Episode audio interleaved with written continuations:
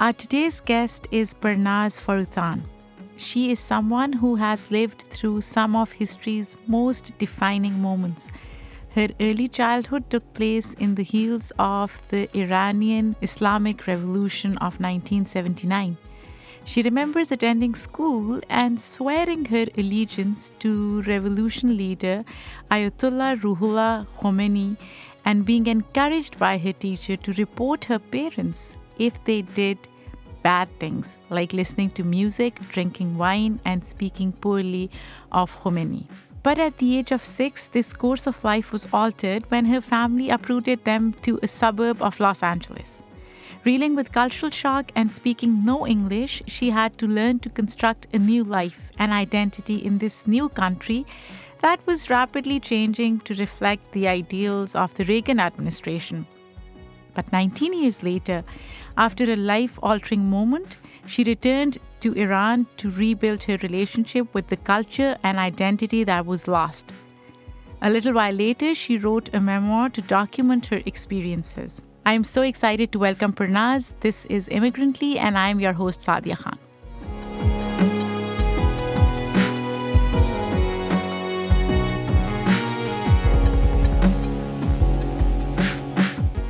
There would be these gatherings of young people, and they would have to be hushed. Literally, like if there was going to be music, they would put blankets on the windows to muffle the sound so it wouldn't reach the street. Mm-hmm. There was codes to come into the apartment so the police wouldn't find out, because gatherings are illegal.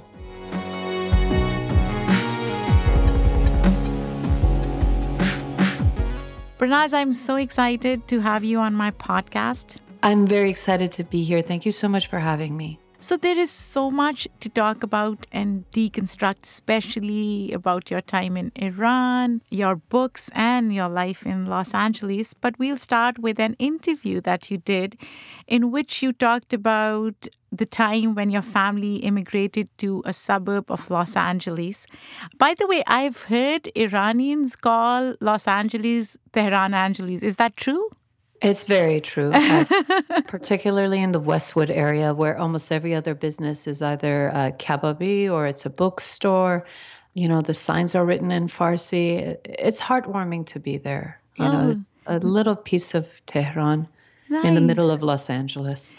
So when you moved, going back to my question, when your family moved, you moved to a suburb which was at the time predominantly white, upper middle class, and conservative.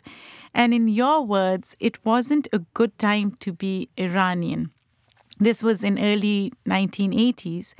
Has anything changed now? Is it a good time to be an Iranian now versus, say, in the 80s? Well, now I'm an adult. I have an understanding of my identity and myself. So it's hard for me to speak to that, because when I came here in the 80s, I was a child and my identity was still in formation.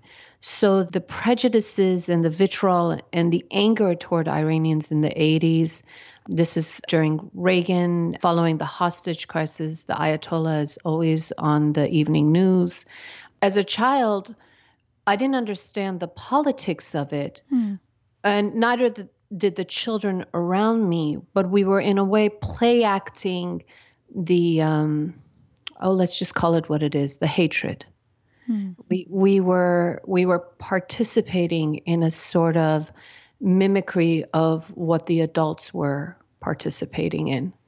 And being the sole ethnic child, not even just Irani, but ethnic child in that school, I was on the receiving end of a lot of playground bullying. It was very, very difficult. Now it's changed. The playground in that neighborhood is much more colorful. You know, there's kids of all ethnicities. I mean, there's still a large white population. However, you know, we have kids from China and Pakistan and Mexico and El Salvador. I mean, there's more folks. I think these kids are growing up in a more multicultural environment. And there's also this dialogue within the classroom that didn't exist in the 80s, where now we're, you know, celebrating diversity. Whereas in the 80s, there was no discussion of celebrating diversity. I don't think we even used that word in respect to having people from all parts of the world within one classroom. So, Parnaz, given all the racism and vitriol that was targeted at you and your family, how did it affect the way you constructed your identity as an Iranian American? I'm ashamed to say it, but I was ashamed of being from Iran. I was ashamed of how I looked. I was ashamed of the fact that I couldn't speak a word of English. Mm. I was ashamed of my parents, of the way they spoke. I was ashamed of the food in my lunchbox because it wasn't, you know, crustless peanut butter and jelly sandwiches. Mm-hmm. It was like dolmes, you know. So, when I would pull it out, I would eat it as quickly as I could because anything that's marked me as different from those around me was a source of shame. And I didn't really, even into my teens, I didn't really quite accept my dual identity. I didn't really accept that I was from Iran and also American. I just wanted to be American. How did that impact your relationship with your parents? I was a secret rebel, meaning that on the surface, I did everything a good Iranian girl should do. You know, I was modest in dress, in behavior. Boys never called home, not even for school projects, God forbid. I was an overachiever in school, you know, so I played that particular, a very conservative notion of an Iranian girl. But the minute I left the house, I was a rebel. I would have lip gloss and I was very frank about my ideas. I was very loud in my classes with my opinions. I mean, I was sort of pushing against everything that was happening at home in the public sphere. It was a place to be free. You know, it's so interesting you say that because when I think about Iranian Americans, I think about a diaspora that is very liberal culturally and socially. Now, again, Iranians are not a monolith, like Pakistanis are not a monolith. But somehow in my mind, and friends that I have, Iranian friends or people I've met, most of them come across as so liberal and modern, so as to speak. But what you're describing is different from what I envisage when I think about Iranians in America. I'm seeing a generational shift as well, and I'm not sure where your friends fall in during that diaspora. So in the early wave, right after the revolution, when, we started coming to America, I feel like that generation of parents really wanted to hold on to the old country very much. And the way they wanted to hold on to the old country, one of the methods was to sort of enforce the cultural and gender norms on their girls. So it was, growing up, my cousins and I come from a mixed religious household. So it was the same on my Jewish side as it was on my Muslim side. The parents were very, very worried about a girl's marriage worthiness, how marriageable they would be once they came of age. And I know that sounds it sounds very backwards. And I guess then too. It is a cultural nuance. And we can look at it in the cultural context and understand why parents would think that. Now, to some, yes, it may appear backwards. But at the end of the day, we have to understand these cultures to understand the perspectives that people hold. Certainly. Yes, absolutely. And those restrictions were in battle with everything around us.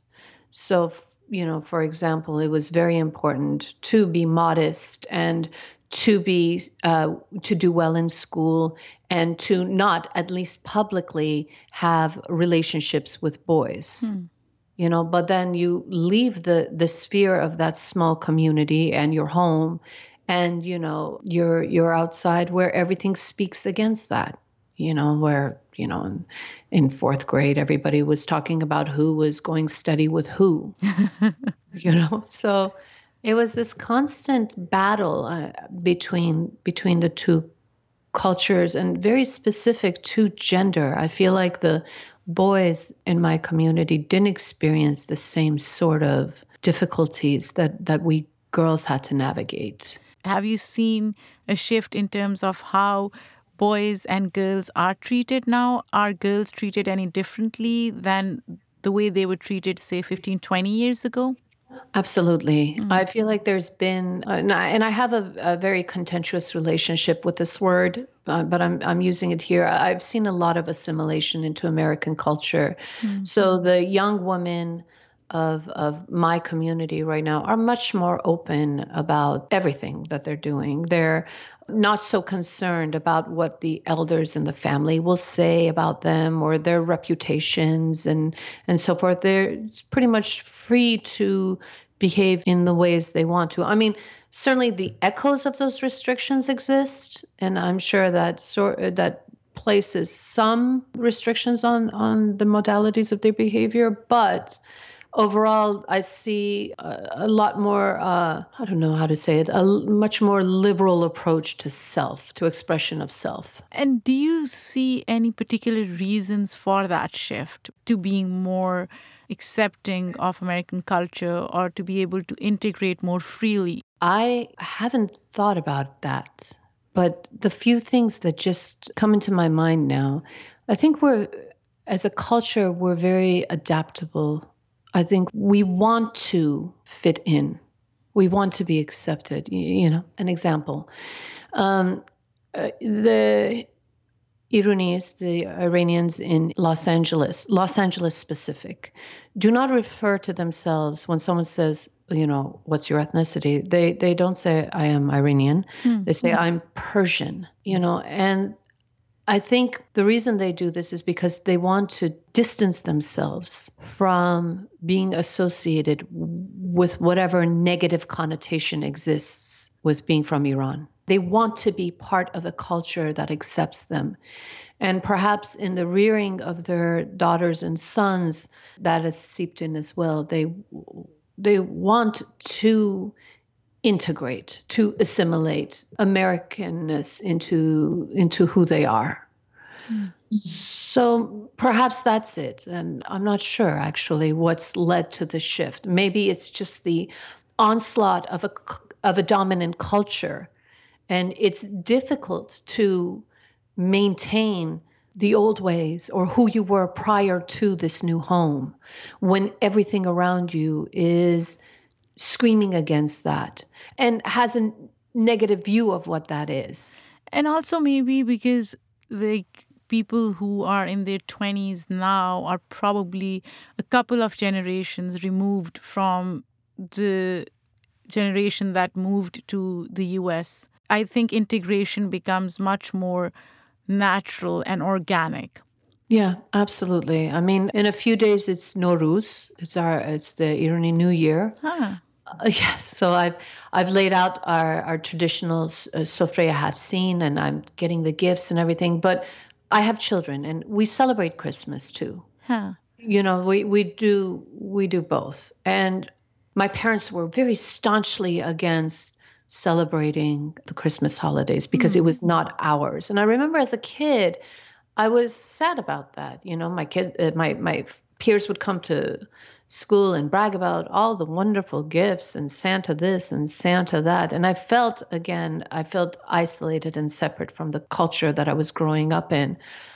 I didn't want my kids to have that sort of, I mean, it led to a sort of resentment for me, you know, and I don't want my children to grow up that way. I wanted them to grow up loving the culture that they're mother was presenting to them and sort of accepting it as their own without juxtaposing it as something, you know, against what their peers experience. You know, this is such an interesting point because we don't celebrate Christmas. We wish our friends who do and we even give them gifts, but it's not like something that we celebrate in our household, and I'm assuming my kids are fine with it.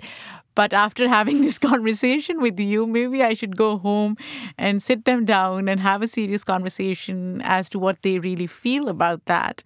But maybe, I guess, we are in a predominantly Jewish town and many Jewish kids don't celebrate it as well. So I think that's one of the reasons why they don't feel it as much, I guess. But going back to what you mentioned, Parnaz, about negativity around Iran and Iranian people living in Iran, I want to talk about a piece, an extremely interesting piece that you wrote for NBC in response to the way that the media framed Iranian public's response to the death of General Qasim Soleimani. You criticized the fact that, you know, American news outlets were framing him to be a revered hero to the Iranian people. You were basically challenging the notion that Iranian people thought of him as a hero. Now, here's my take on it. I believe his funeral procession was large.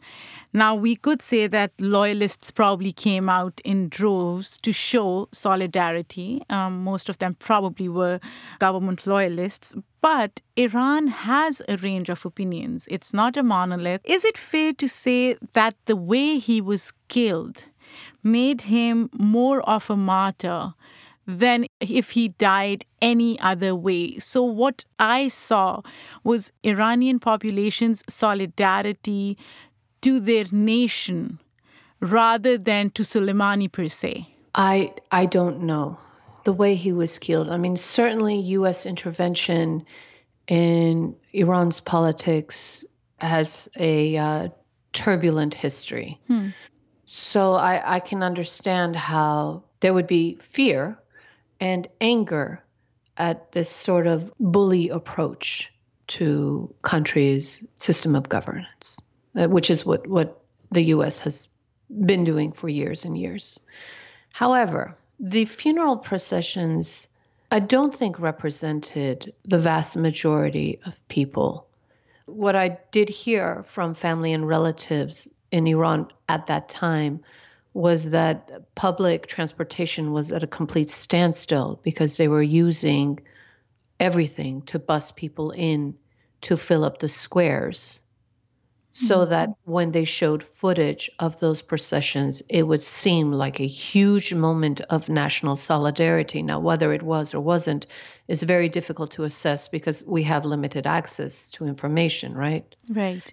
So if they say that the lens is constructed in such a way as to capture this moment of solidarity, we don't have much to say otherwise. And the reason we don't have much to say otherwise is because anything opposed to what the state, what the government is trying to put out is quickly silenced.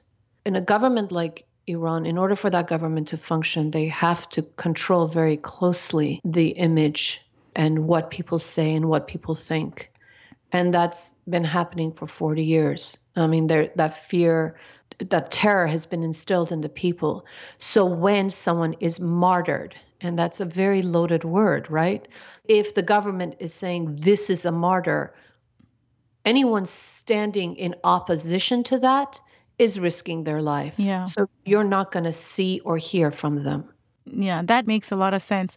But what do you think this says about the role of Western media in providing these one-sided narratives for issues related to Iranian politics? I see it all the time. What is your take on it?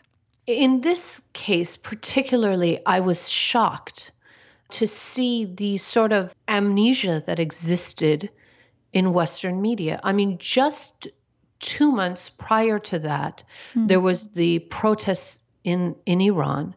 And then there was the internet blackout where you didn't know what was happening.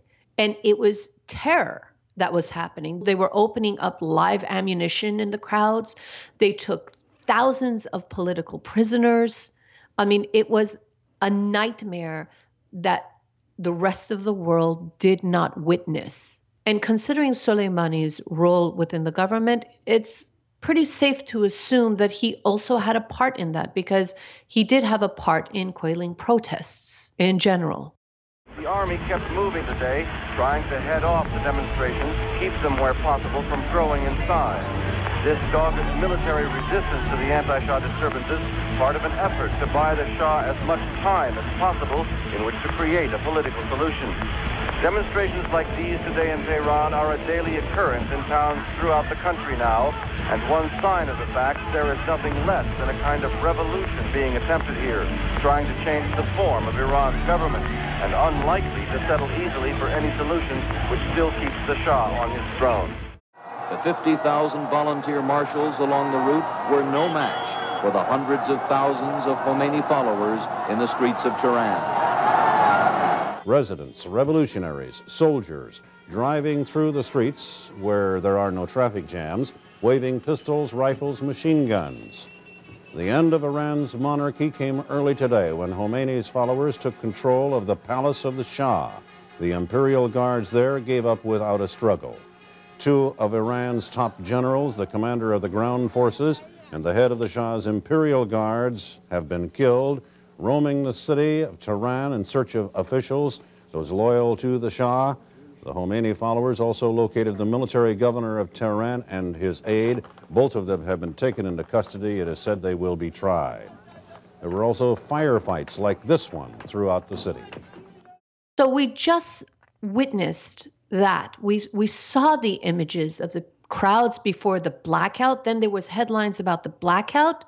And then all of a sudden, there is this amnesia, and the Western media starts reporting about, oh, the people of Iran are now mourning their beloved hero.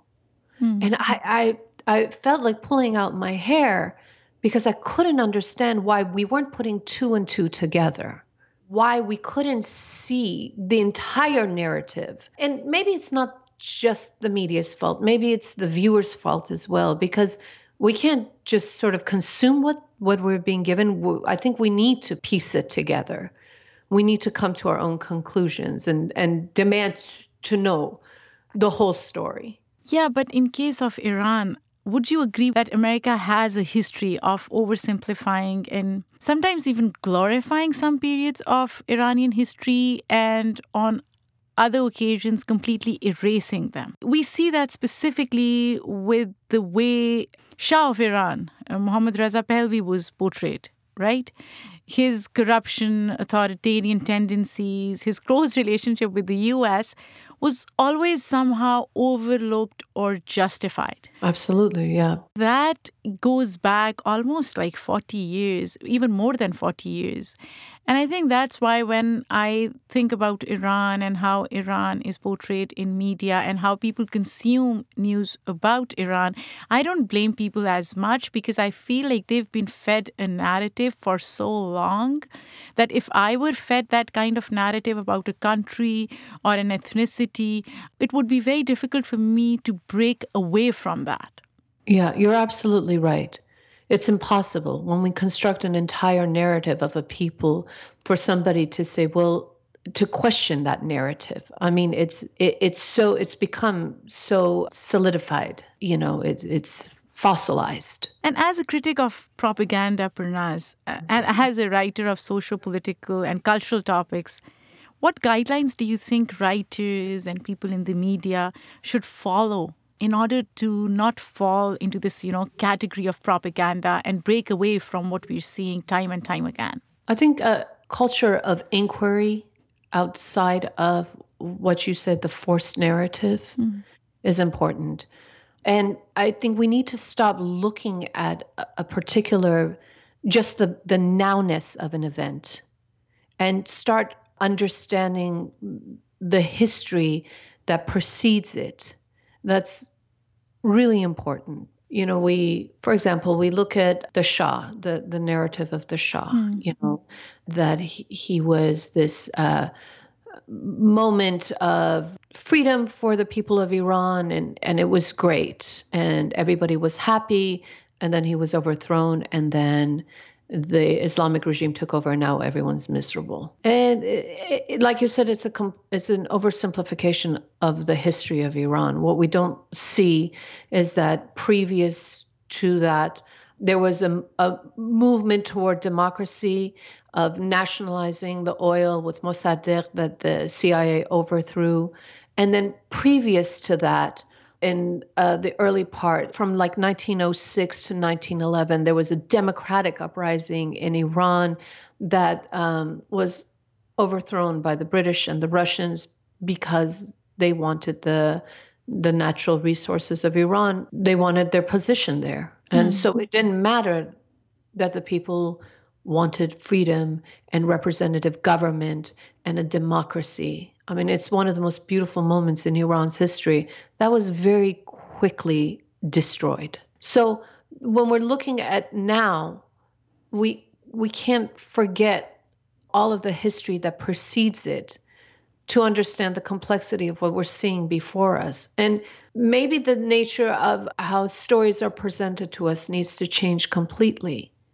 Like we can't just say, oh, yes, the people of Iran are oppressed by the Islamic theocracy. Well, we need to understand that it's not just the Islamic theocracy that has created this systematic oppression. It's colonialism. It's foreign countries that have vested interests that are willing to sacrifice an entire nation of people for what they want. Well, maybe we need to tell fuller stories. Do you think it's harder to tell fuller stories given the fact that probably many in the Western society, especially in America, don't want to hear that? Those stories are not as quote-unquote marketable? Yes, absolutely. Maybe I'm wrong. Hold on. It's possible that those stories are marketable because we demand those stories. We want to hear the stories of the poor, oppressed people of Iran. Or maybe we just want stories of Iran, and the only stories we've been fed are the poor, oppressed people of Iran. So we don't know that there's more, but there's a part of us that's hungry for other stories as well. So it's hard to tell. I think you know, chicken or the egg situation. I don't know which comes first. Talking about stories, let's talk about your latest book, Home is a Stranger. It's a memoir that details your journey of returning to Iran. And the book's description puts it beautifully. It says, and I'm quoting, 19 years later, after the death of her father and a frightening diagnosis for herself, she decides rekindling her shattered spirit is more important to her than undergoing open-heart surgery. She returns to her homeland, this time as a stranger. Parnaz, if you don't mind talking about it, could you tell us a little bit about the emotional state you were in after your father's death and your own diagnosis? Yes. So in my teenage years, when I was 17, my father was diagnosed with Lou Gehrig's disease. And it's a devastating way to die.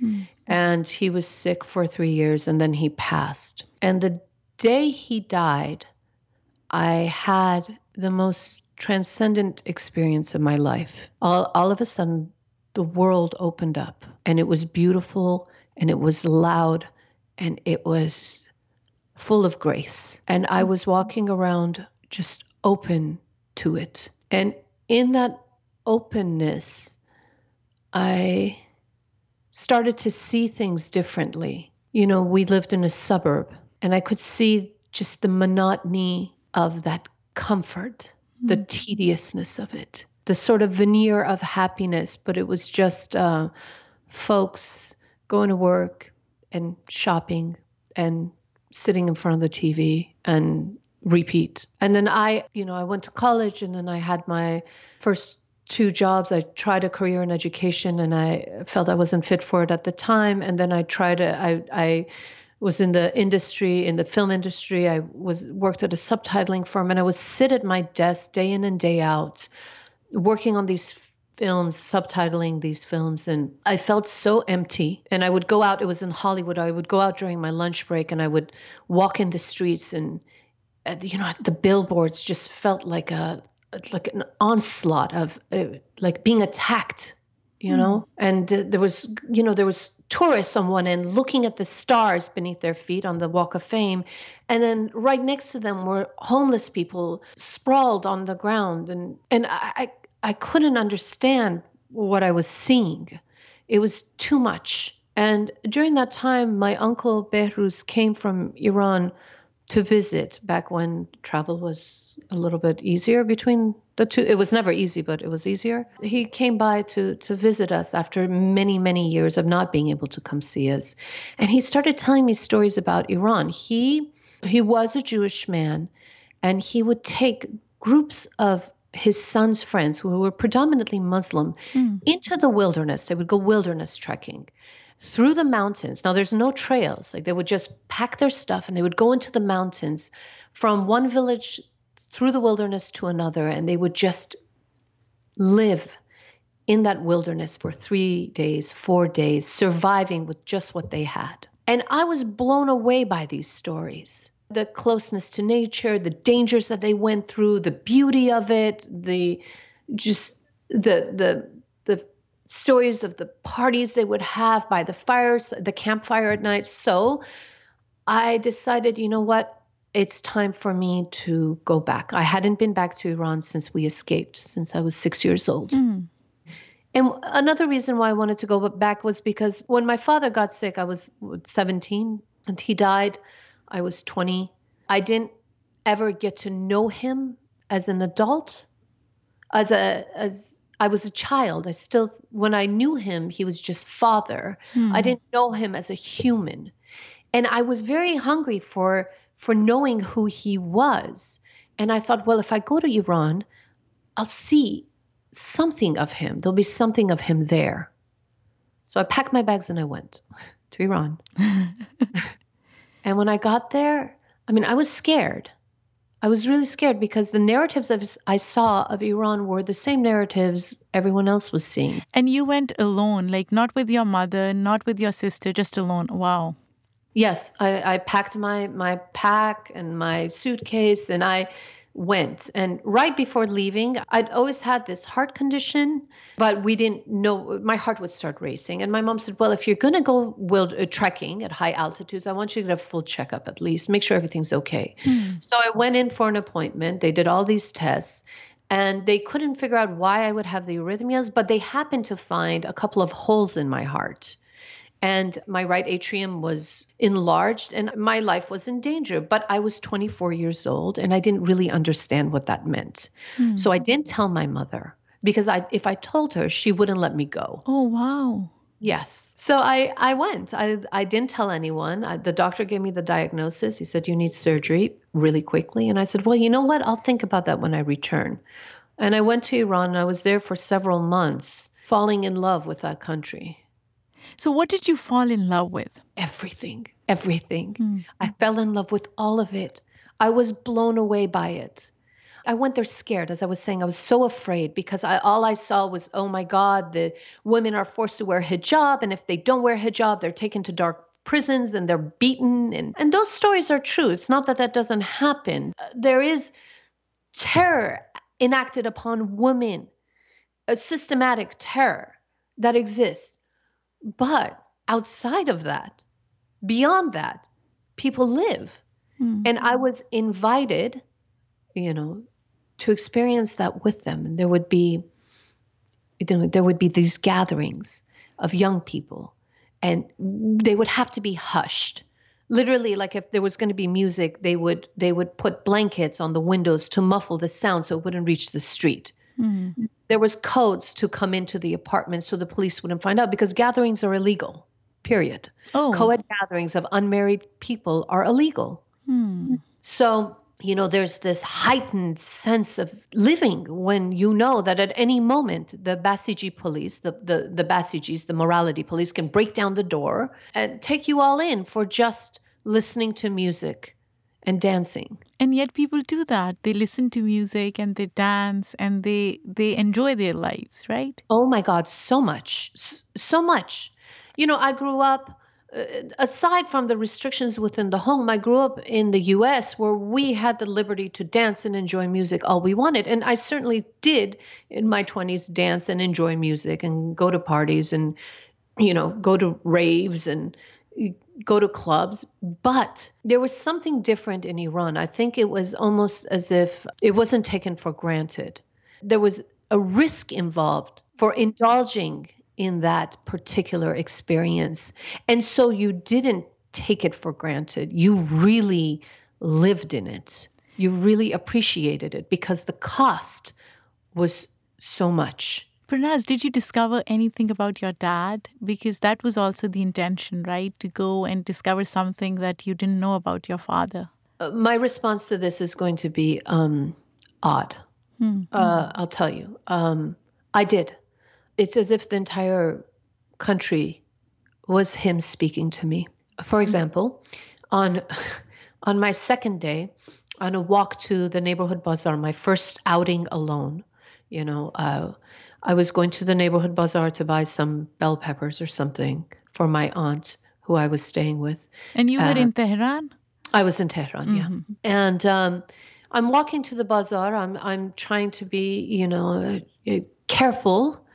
And then all of a sudden in front of me, this garden gate bursts open and this rooster runs out down the pavement, down the street. And then these two children run after it screaming. And then they're followed by this old man in his flopping sandals and he's cursing and they're all chasing this rooster. And I was blown away by it, by just this. It was so unexpected.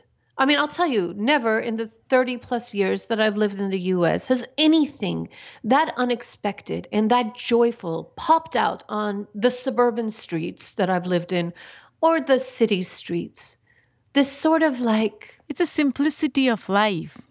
The simplicity of it and the old man was cursing, but you could see that he understood the sublimity of that moment. In the way he was laughing and chasing his grandchildren and the rooster. Huh. There was poetry in it. The people of Iran are very sensitive to the poetry of life, to the sublime in the day-to-day. I mean, every taxi driver is a poet, I swear to you. If they're not a poet themselves, they know poetry by rote. And they will just throw it in conversation. You're driving, they're taking you somewhere, you're having a political discussion, and all of a sudden they're throwing in a line from Hafez by memory. They know thousands of lines, it's just so alive.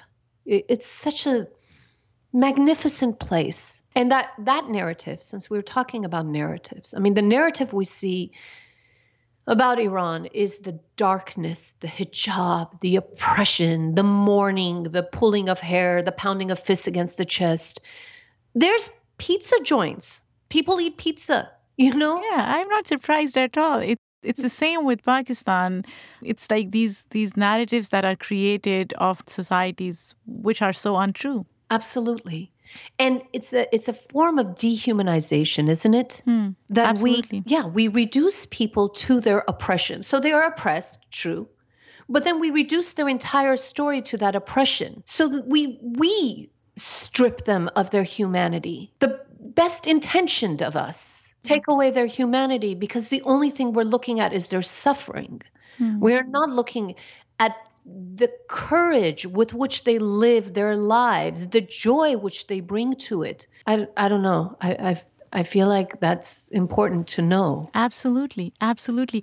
So what do you hope readers to take away from this book, Parnaz? I hope they see that. They see and I write this book about myself at 24, and I was surrounded by 24-year-olds. Right. And there's a particular... joie de vie, I don't know, happiness, that this particular thirst for life that comes with being that age. And I focused on that thirst, wanting to experience the world.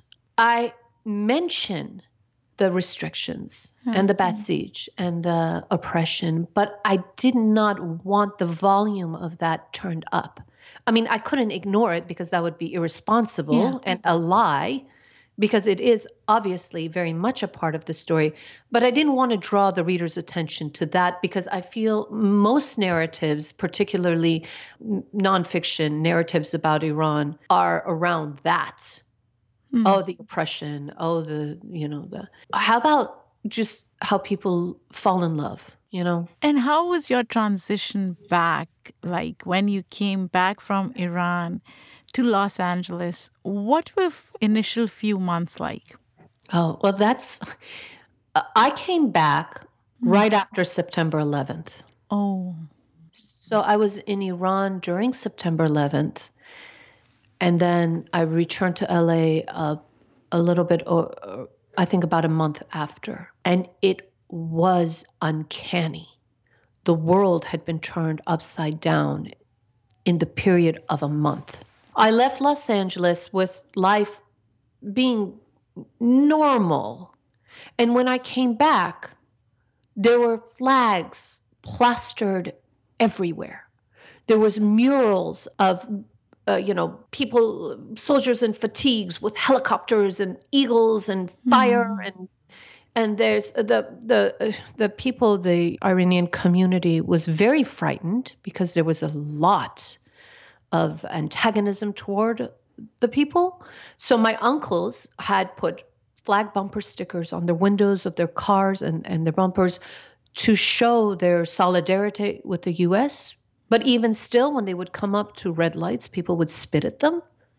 You know, my own grandmother had a flag on her car because she was frightened. So I left the U.S.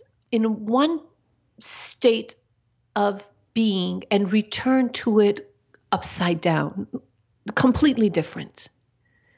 And at the same time, I also had to have my heart situation had gone out of hand. So there was this violence against my body as well. I needed to go in for surgery. It was very, very frightening. So I was watching the world go through this sort of shaking up and fear and darkness. And then also within my own experience, within my own body, there was this tumultuous this moment of terror of am I going to die?